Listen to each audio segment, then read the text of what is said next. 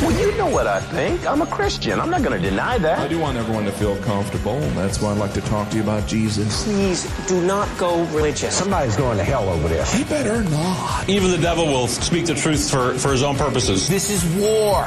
Accept it. Back to Jerusalem podcast Yeah, I'm back, and I'm armed with righteousness. with your host, Eugene Bach. He just seems like he's got it all figured out. He's a righteous dude. Yep.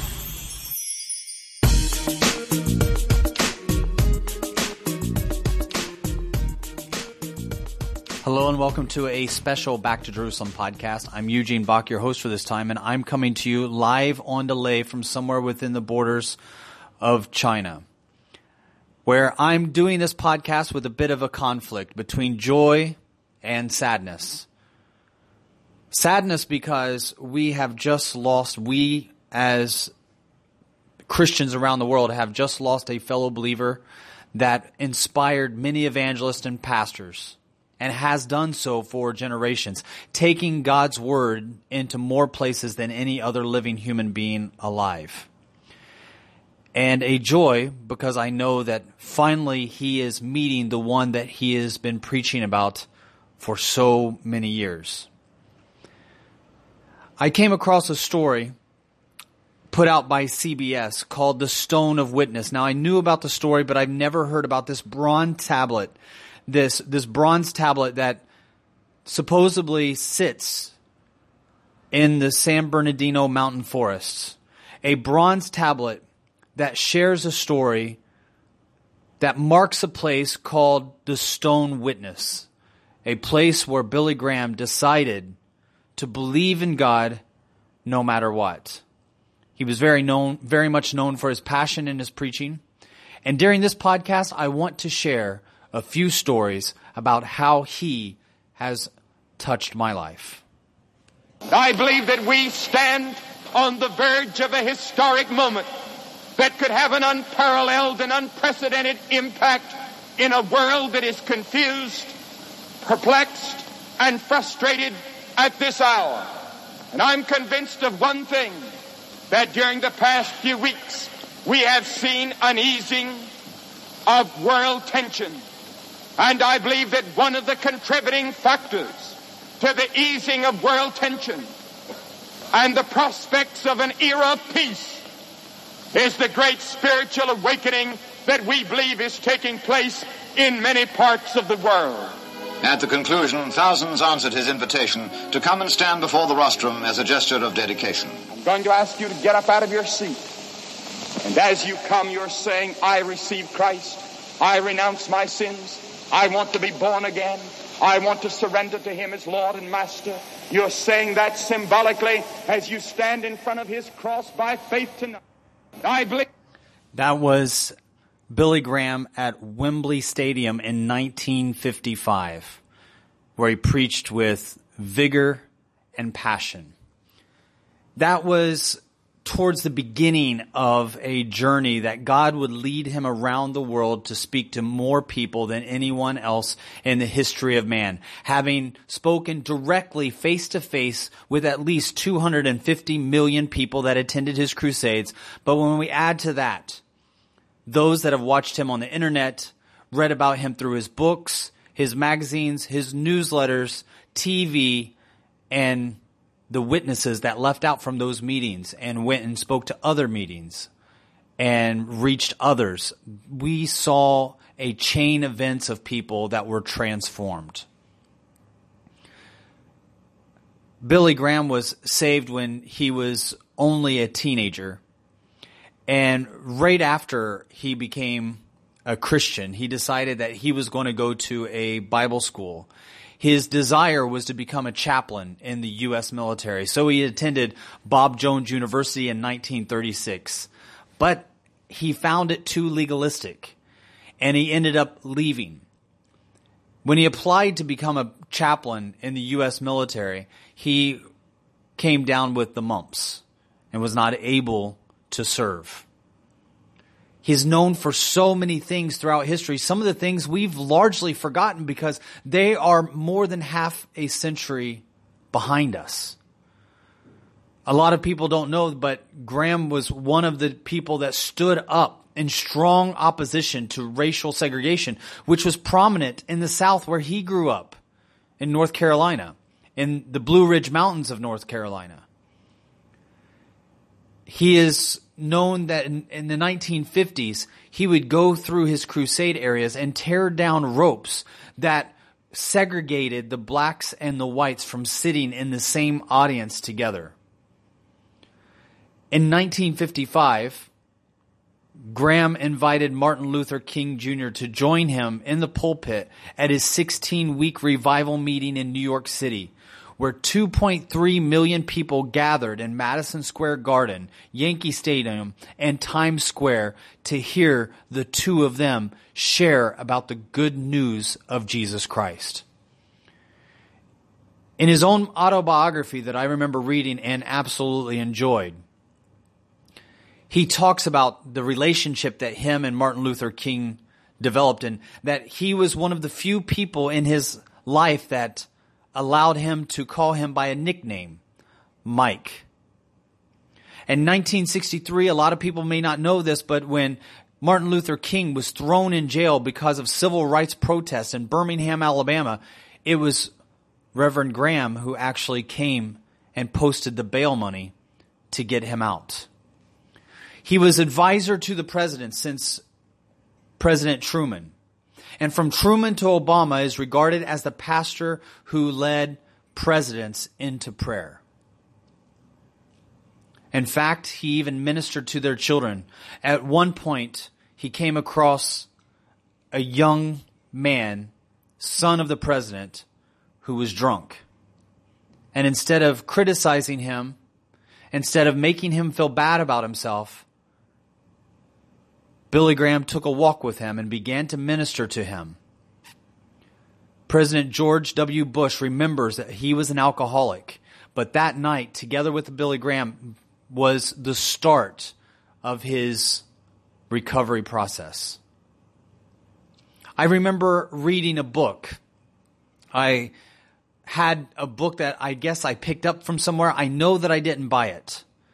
And I might get some of the details incorrect because I didn't actually look this up before I started the podcast, but it just came to my mind as I'm doing the podcast. I remember one summer in Sweden getting a used book from someone's house. I don't remember who it was, but I remember specifically reading it called I Was Wrong by Jim Bakker.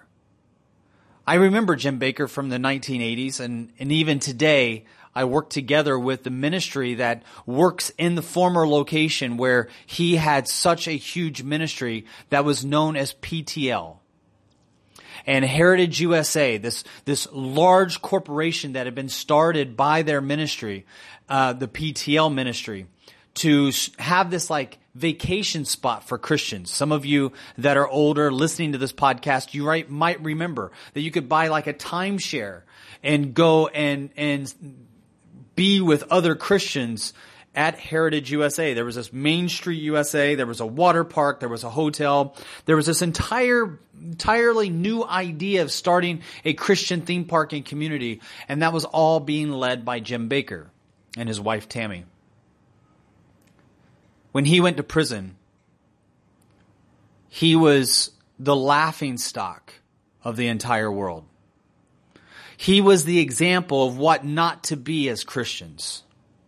I remember one preacher, I'm not going to say his name, but he said that Jim Bakker is the cancer on the body of Christ that needs to be cut off because of his ways and his infidelity.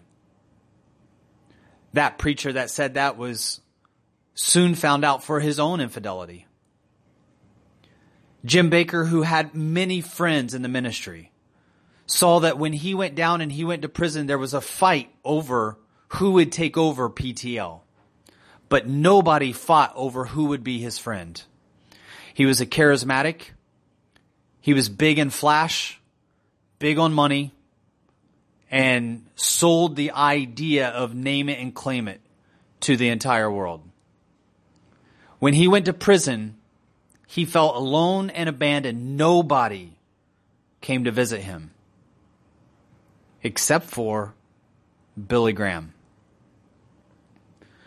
when Jim Bakker walked out of prison, according to that book, as I remember me reading it, Jim Bakker was brought together with the Graham family, sat right with him in the pew with the Graham family, and they became his brothers and sisters in Christ through the darkest hour of his life, which led him to write the book, I Was Wrong.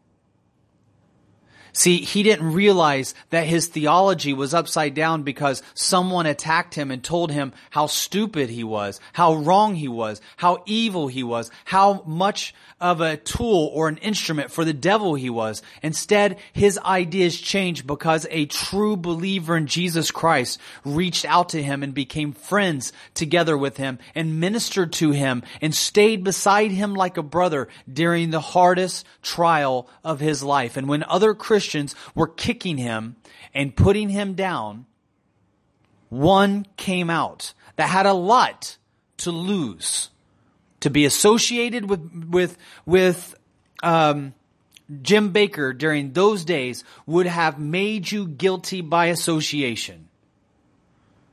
But the Graham family put their reputation, their ministry on the line to stand beside a fellow believer.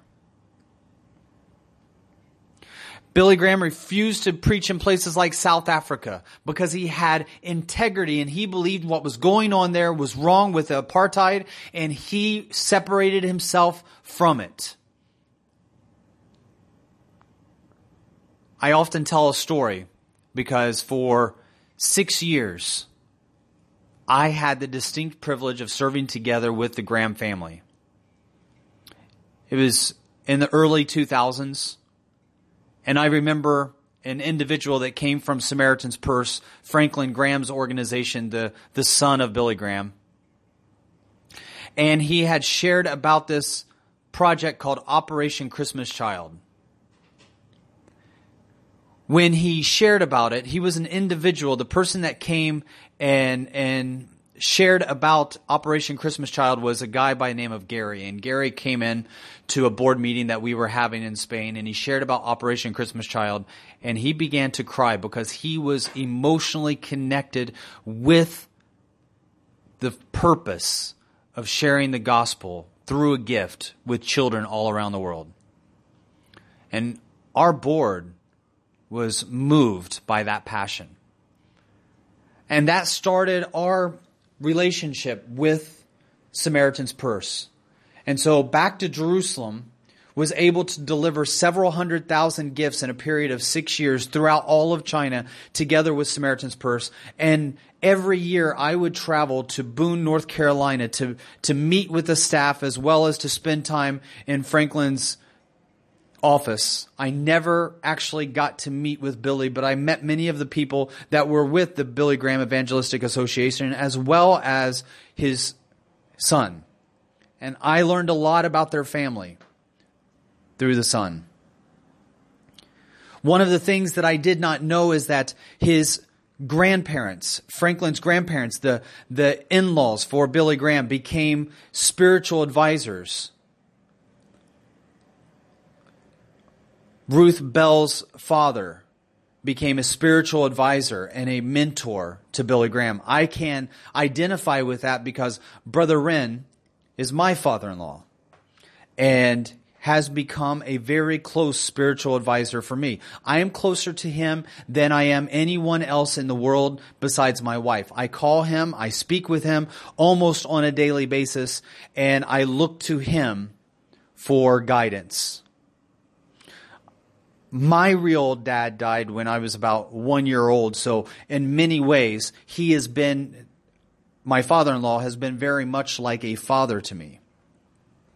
So to see Ruth Bell's father and the relationship that they had together with Franklin, uh, Billy Graham is something that I can relate to.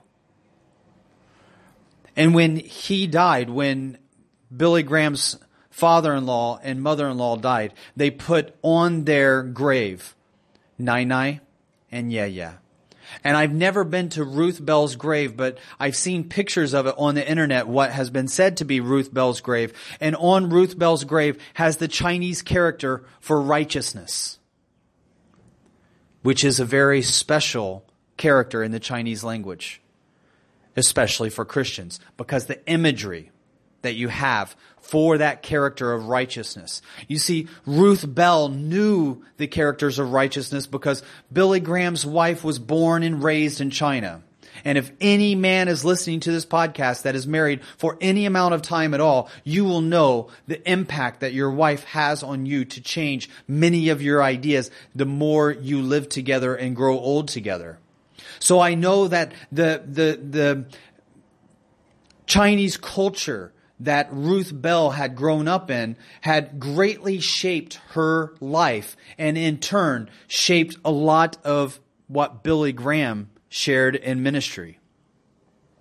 We know that Billy Graham traveled to, together with his wife to China and to even North Korea, where Ruth Bell went to high school. She went to high school in Pyongyang, North Korea. But that character, she chose the Chinese character for righteousness.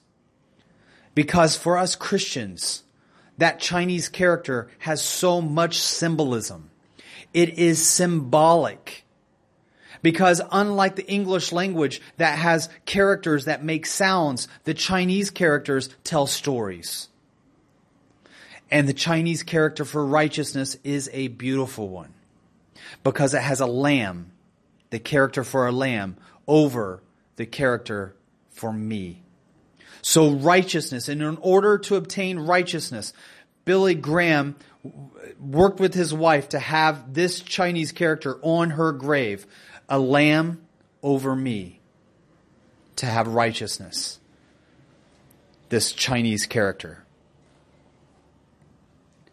When I traveled around handing out these several hundred thousand gifts for Operation Christmas Child in China. We were the first ones to do it. I remember starting off with only a small amount, but building up over the years, all the way up until the earthquake of 2008. When Franklin had visited China, he became associated with the project, which meant that I was no longer able to run it because I could not become associated with a Christian organization. I was actually doing it openly as a humanitarian operation. And I knew that I would be greatly restricted in my other work if I continued to do a project openly that was known to be connected with the Graham family. But I loved every minute that I was working together with them. They had a, a strong sense of integrity that I would later adopt for myself because of my exposure with them. And as I handed out those gifts, there were times where I would have Christians with me and I would share together with them the importance of being used by God at no matter what capacity, no matter what place, no matter what opportunities, great or small, were given. And there's a story that I've shared many times that starts with a, Sunday school by the name, uh, Sunday school teacher by the name of Edward Kimball. Now, many of you listening to this podcast, you might already know about this Sunday school Edward Kimball and how he is directly related to Billy Graham. But if you are not, allow me to be the one to introduce you to who Edward Kimball is because in many ways I saw the impact of a Sunday school teacher. Because a Sunday school teacher that did not have a very big Sunday school class probably did not know if his, if his service to God would ever grow to be of any significance at all that his children or his children's children might remember. Many of us, when we begin to serve Christ, I think that we have ideas of how we are to be used by God. And we start to even maybe put our own ideas and project our ideas onto God and ask Him to grant us opportunities that we think we need. When God has us right where we are for a reason to minister to those that are around us at every single opportunity. Edward Kimball did not have many people in his Sunday school class, but one of the young boys that he had was a guy by the name of D.L. Moody. D.L. Moody became an evangelist and went around speaking. He received Christ in the Sunday school class of Edward Kimball and went out preaching to many people that Edward Kimball would probably never get an opportunity to ever meet. So he made a deposit into the, his life, this young boy who began preaching and holding different evangelistic meetings. And one of the people that got saved in that meeting, one of the meetings that D.L. Moody spoke at, was a guy by the name of J. Wilbur Chapman. And J. Wilbur Chapman went and preached in many different places and was able to lead a guy to Christ by the name of Billy Sunday. And Billy Sunday went to a tent meeting where he was led to Christ by, or Billy Sunday went to a, a tent meeting where he was able to lead a guy to Christ by the name of Mordecai Ham. And Mordecai Ham was holding a tent meeting in a small little North Korea, uh, North Carolina town when a 15 year old boy from a farm by the name of Billy Graham comes and gives his heart to Christ. He ends up going to a Bible college where he meets a young lady from China by the name of Ruth Bell. Ruth Bell becomes his wife. They have a son by the name of Franklin Graham. Franklin Graham and I worked together to be able to do Operation Christmas Child inside of China. And I handed out personally, I handed out hundreds of thousands of those precious gifts that came from dedicated families that wanted to minister to children all around the world. I got to be the ambassador and see the faces as I handed these Christmas gifts that became some of the most precious valuables in the hands of these children, which didn't have much else. I went to some of the most rural areas of all of China and I handed out these, these Operation Christmas Child shoeboxes I got video footage of where I had a unique opportunity to stand in front of thousands and thousands of children in their schools together with government officials, teachers and principals, parents and students, faculty and staff, and was able to share about the good news of Jesus Christ through the message of Christmas. And all of those thousands of children, I, in the back of my mind, I thought about the Graham family as well as all the way back to the roots of this Sunday school teacher, Edward Kimball. And I shared that story several times. Many of you might have heard it before. But as I got to know the Graham family more and I began to read their biographies, there was one thing that really hit me a lot. I actually shared about it um, last year during um, Vice President Pence when he was being attacked for saying that he does not eat or travel with women that he is not married to. And he was made fun of ruthlessly, relentlessly by talk shows all around the world. People laughed at him and made fun of him, and it was only a few months later that the biggest names in the world when it comes to media, entertainment, politics began to fall like dominoes because of their inappropriate behavior with women in private that they were not married to. And there was an event that I read about in one of the books that I was I was given on Billy Graham uh, that there was in 1948 him and a group of men that worked together with him that were known as his lieutenants. They came together and thought about the, the different things that bring down ministries and how they could avoid being attacked by the enemy. How could they maintain a, a standard that would be beyond reproach not in rea- not just in reality, but also in perception. Where they would keep a level of integrity that, that went beyond reproach even in perception. That even if what they were doing was not wrong, they would keep themselves out of a situation that would be perceived to be wrong. And they put together in, in Modesto, California, this, this what became known as the Modesto Manifesto. And this Modesto Manifesto basically said that in order to keep honest, they pledged together. These men came together, men of integrity, men of God, that they would keep each other accountable and they would sign a pledge. And the pledge said that they would never be alone or travel or be in a room with a woman other than their wives. And they would keep honest financial records.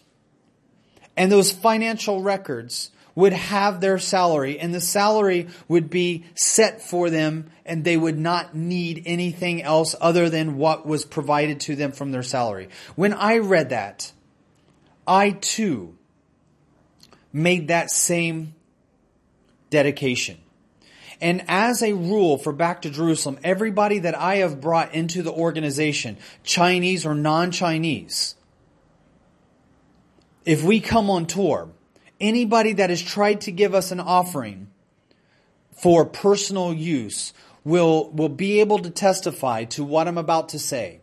If you come into a Brother Yun meeting and I'm traveling together with Brother Yun and you try to give me funding for Brother Yun and say this is a personal offering for Brother Yun, I will tell you that I'm sorry, but myself and nobody on the team, including Brother Yun, is not able to take a personal offering. And I'm telling you, there have been many people upset at me for doing that. And the reason we do that is because our organization has taken care of all of our financial needs and everything above that goes to the ministry so that we could never be attacked, or at least we could try to keep ourselves from being attacked for embezzling funding that was not ours.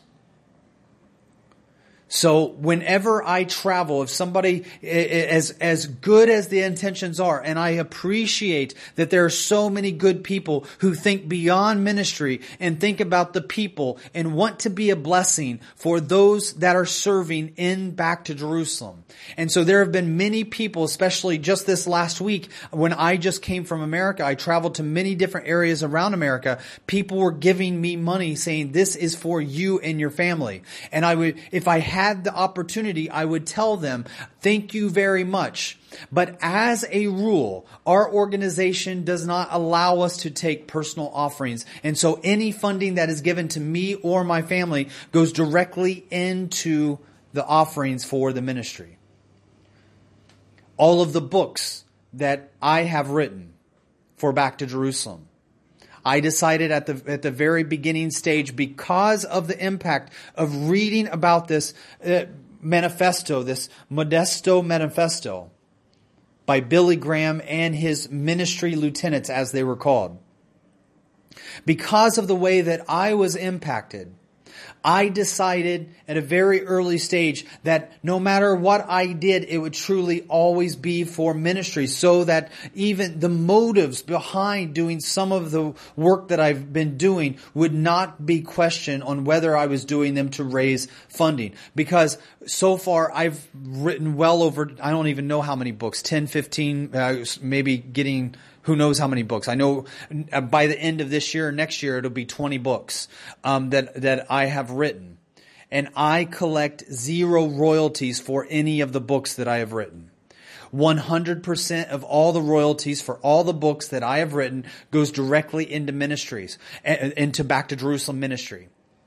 Now, I have written some books together with individuals. And so um, I make certain deals with individuals that I work together with. So, for instance, uh, I stand with Christ. I have told Pastor Zhang that I will use the funding that comes in. 50% of everything that's sold through the publisher will go to him. But all of the money that comes to royalties for the author for me goes to the ministry.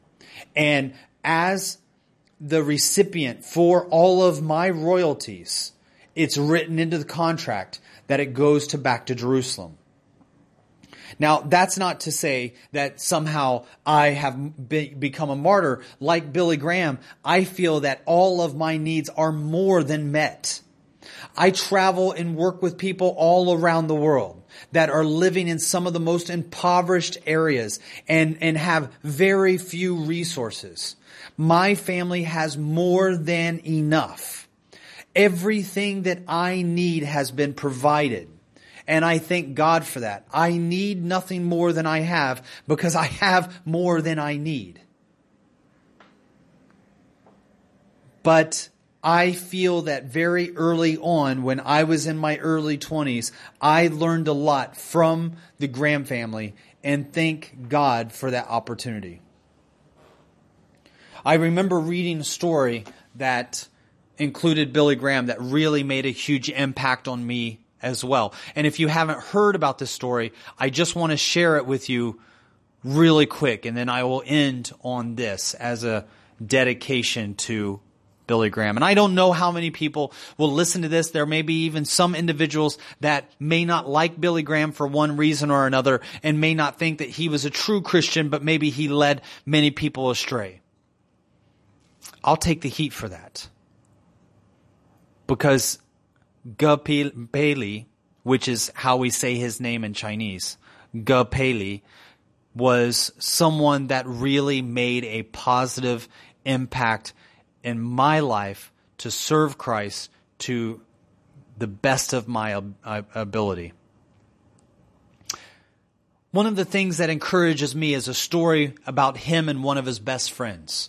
In the early years when he began to serve in the ministry, he had a companion and the two of them shared a room and they traveled all around the world and they began to speak. And in fact, his friend became more well known than him because he was such a great orator and uh, amazing with words. He was a wordsmith and an intellectual. He just had a natural ability to communicate in a way that people loved. Together, he and his friend worked for an organization that was new called Youth for Christ. His name was Charles Templeton. And they traveled all around America, Canada, England, Scotland, Ireland, Sweden, and they roomed together. And they had deep discussions about God and Christ. Charles Templeton actually became more well known than Billy Graham as an evangelist and more sought after Charles Templeton ended up having his own TV show in the very early days. I mean, we're talking about the 1950s and 40s here. So in the very early days of TV, uh, Charles Templeton had his own weekly TV show on CBS called Look Up and Live. In order to learn more, he ended up going to Princeton Seminary. And at Princeton Seminary, he learned to be able to dissect the Bible inside and out. He came across several very liberal professors who eagerly pointed out the inconsistencies in the Bible. And this added to the depth of Charles and Billy's conversations. And Charles began to ask Billy, how is it possible that you can believe that there's a God out there when the only book that we have is chocked full of so many inconsistencies. There are so many contradictions. How, Billy, do you explain these contradictions? Billy Graham acknowledged that Templeton, Charles Templeton, was more intellectually curious than himself. And Charles slowly began to introduce Billy Graham to more ideas that he discovered in modern theology. And these modern ideas in theology that use the Bible as their foundation through a great deal of doubt on the historical accuracy of this book that Billy Graham cherished so much. And Charles valued it just as much as Billy. So it wasn't like Billy was somehow a better Christian. It just meant that maybe he wasn't as smart as Charles because Charles was able to dig into the exact same book that Billy had and he found all of these problems and errors. And he was asking a very simple question and, and Billy's answer should have been a very simple one back. he asked Billy, how can you truly believe that this book is the Word of God? If God is perfect, He's omnipotent, omniscient, omnipresent. If He is perfect in all of His ways, the King of King and Lord of Lords, how is it possible that the only book that we know Him from is chalked so full of errors, written by such men that were just like you and I? He began to joke with Billy Graham and say that, you know, our animal magnetism and youthful enthusiasm is not going to be forever, Billy. He challenged Billy and asked him, How can you continue to place your th- faith on such flimsy doctrine? And urged him to study at the top seminaries. Riled by the questions and racked by the doubt, Billy fled to a Christian retreat in Southern California, San Bernardino Mountains, right before a huge revival was supposed to take place in Los Angeles. His good friend, companion, compadre, was no longer going to be there. He publicly announced that he could no longer, in good faith, be honest and believe in Jesus Christ. Have you ever felt that way? Because that story really hit me that there are times where I've prayed and I've prayed, and yet that which I prayed for, I didn't even know if there was anybody that was praying to. The intellectual part of my mind the rational part of my mind asks me, what are you doing? Do you really believe that there's somebody out there listening to your prayer? And I start to doubt. I can remember one night being asked to come over and go into the house of a very close friend of mine because he was not answering his door when his young daughters came from an evening Bible study. And they couldn't get into the house and daddy wasn't answering. And they knew that dad was in the house but he wasn't answering the door. And their mom had just left on a trip to go take care of their retiring mother. And I come to provide comfort.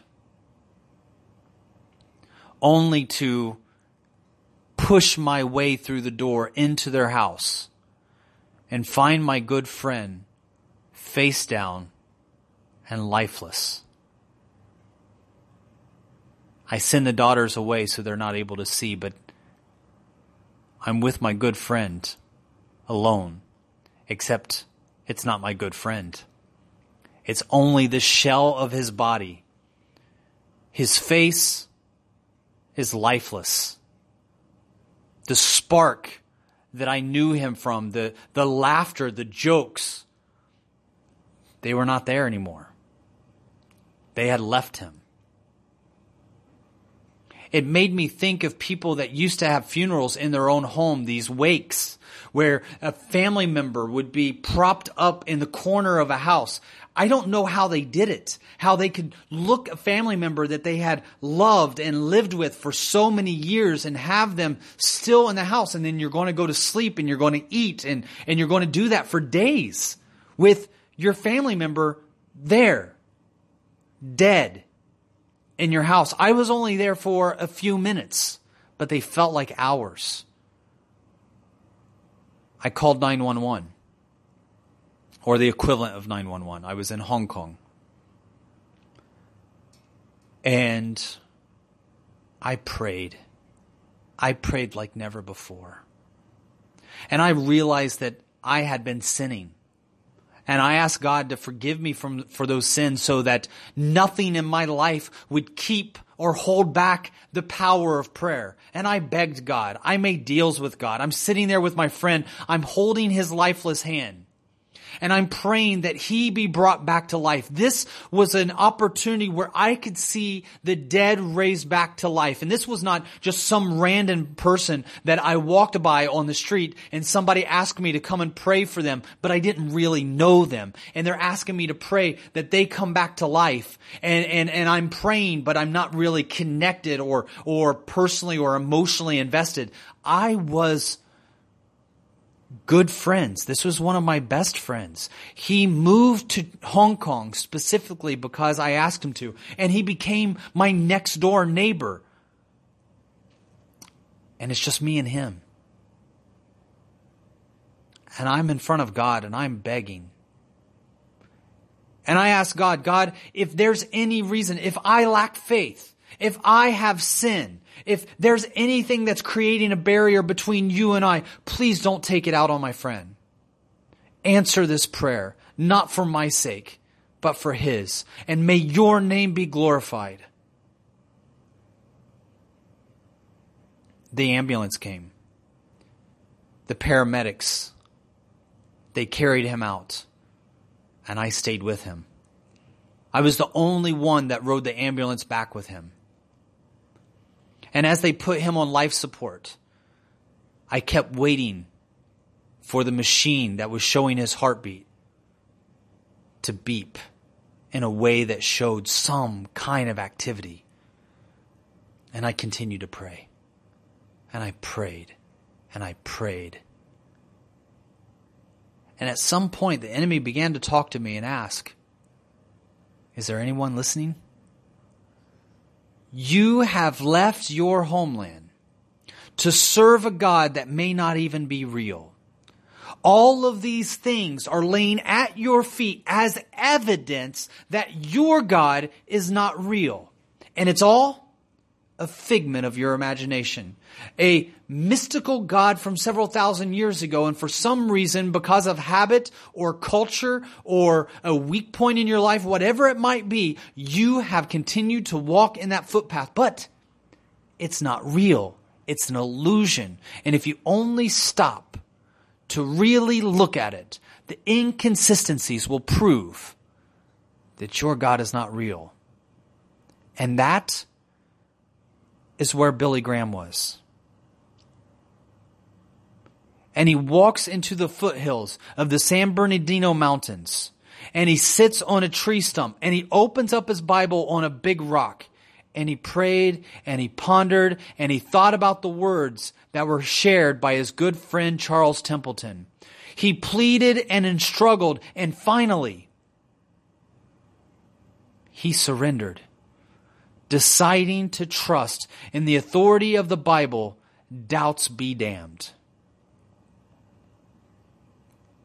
And I'm told that today there is a bronze tablet that marks the stone of witness, the very place where Graham opened up his Bible and said, God, these questions that I have, these questions that were brought to me by Charles Templeton. I don't know the answers. I wish I did. I wish you would reveal yourself in a very real way. I remember how I felt when I had to go out and speak at his funeral, my good friend's funeral. I watched him not come back to life. I watched his dead body be put onto a bed that was then taken to the morgue. I then had to escort his widow, just her and I, to the morgue. I remember when she walked in and she looked at his lifeless body on this cold slab of steel. She cried and she spoke to him. I stayed at a distance pretending that I wasn't watching, pretending that I wasn't listening, but I was watching and I was listening. And it hurt. It hurt to know that the God that I was praying to was not answering the prayers. And as a result, there were two young girls that I loved deeply and a widow that was watching her husband being taken and prepped for a funeral. I had to go and speak at his funeral service and then I went and I preached at several churches and it was hard. Because there were so many things that I didn't understand. How was I supposed to be sharing about this amazing God that does miraculous things when I felt like I needed him most and yet he was silent? And I came to the same conclusion as Billy did at this stone of witness. I don't know what your stone of witness is. I know that you that are listening to this podcast, you too have had your challenges where the enemy has come and challenged that which you believe. And Billy decides that God, there's so many things that I can't understand. I cannot explain. There, there are things that I'm not able to put into words, but I will believe in you. I put all of my thoughts, all of my rational behavior, all of the things that cast doubt on who you are, I make them subjected to my faith. And I believe in you and I will put my trust in you, though I do not understand. And on September 25th, 1949, in a Ringling Brothers type of tent pitched in downtown Los Angeles, just down the hills from the San Bernardino mountain forest. This old circus tent is rigged up with seven large poles and a stage was placed at the front and the Bible was opened up to Romans 12, verse 2. The tent stretched for a city block, and out of weakness, Billy began to preach. And by the time that crusade ended on November 20th, 1949, 350,000 people in downtown Los Angeles. Can you imagine in downtown Los Angeles today? 350,000 people heard the good news of Jesus Christ preached by Billy Graham inside an old circus tent. And 3,000 people came to Christ and dedicated themselves to become believers.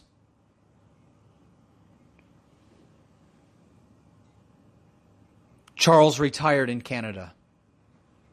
And an author by the name of Lee Strobel went and did a, his, one of the last interviews together with him and asked him, since you have become an atheist, what do you miss most? And he said, The thing that I missed most about being a Christian is Jesus. He was never alone when Jesus was with him. But once he rejected Jesus, he felt an emptiness. But he never found condemnation from his good friend, Billy Graham. Billy never took an opportunity on camera, in private, to the press. He never had, he never took an opportunity to criticize his friend for the decision that his friend made. He did nothing but provide love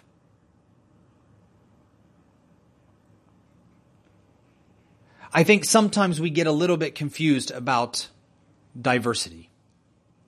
And we promote diversity in the secular world. And, and feel that in some ways, by being a Christian, we give up that diversity. But I would argue that true diversity actually exists in unity and it sounds like a contradiction. But diversity in the way that the world sees it is actually nothing but division. That which divides us. That which pulls us apart, makes us more tribal in our minds. The very thing that the world tries to promote as diversity, when given into, we see that it becomes racist. It becomes hateful. It becomes combative. Individuals begin hating one another. They try to be colorblind and world diversity, copying after Christianity, leading many Christians to the world's idea of diversity. But once it is consumed for a long period of time, we start to see that it was never really diversity that leads to unity. It was only diversity that leads to division, hate, anger, that's why that as we become more like the world, we come we become more violent, hateful.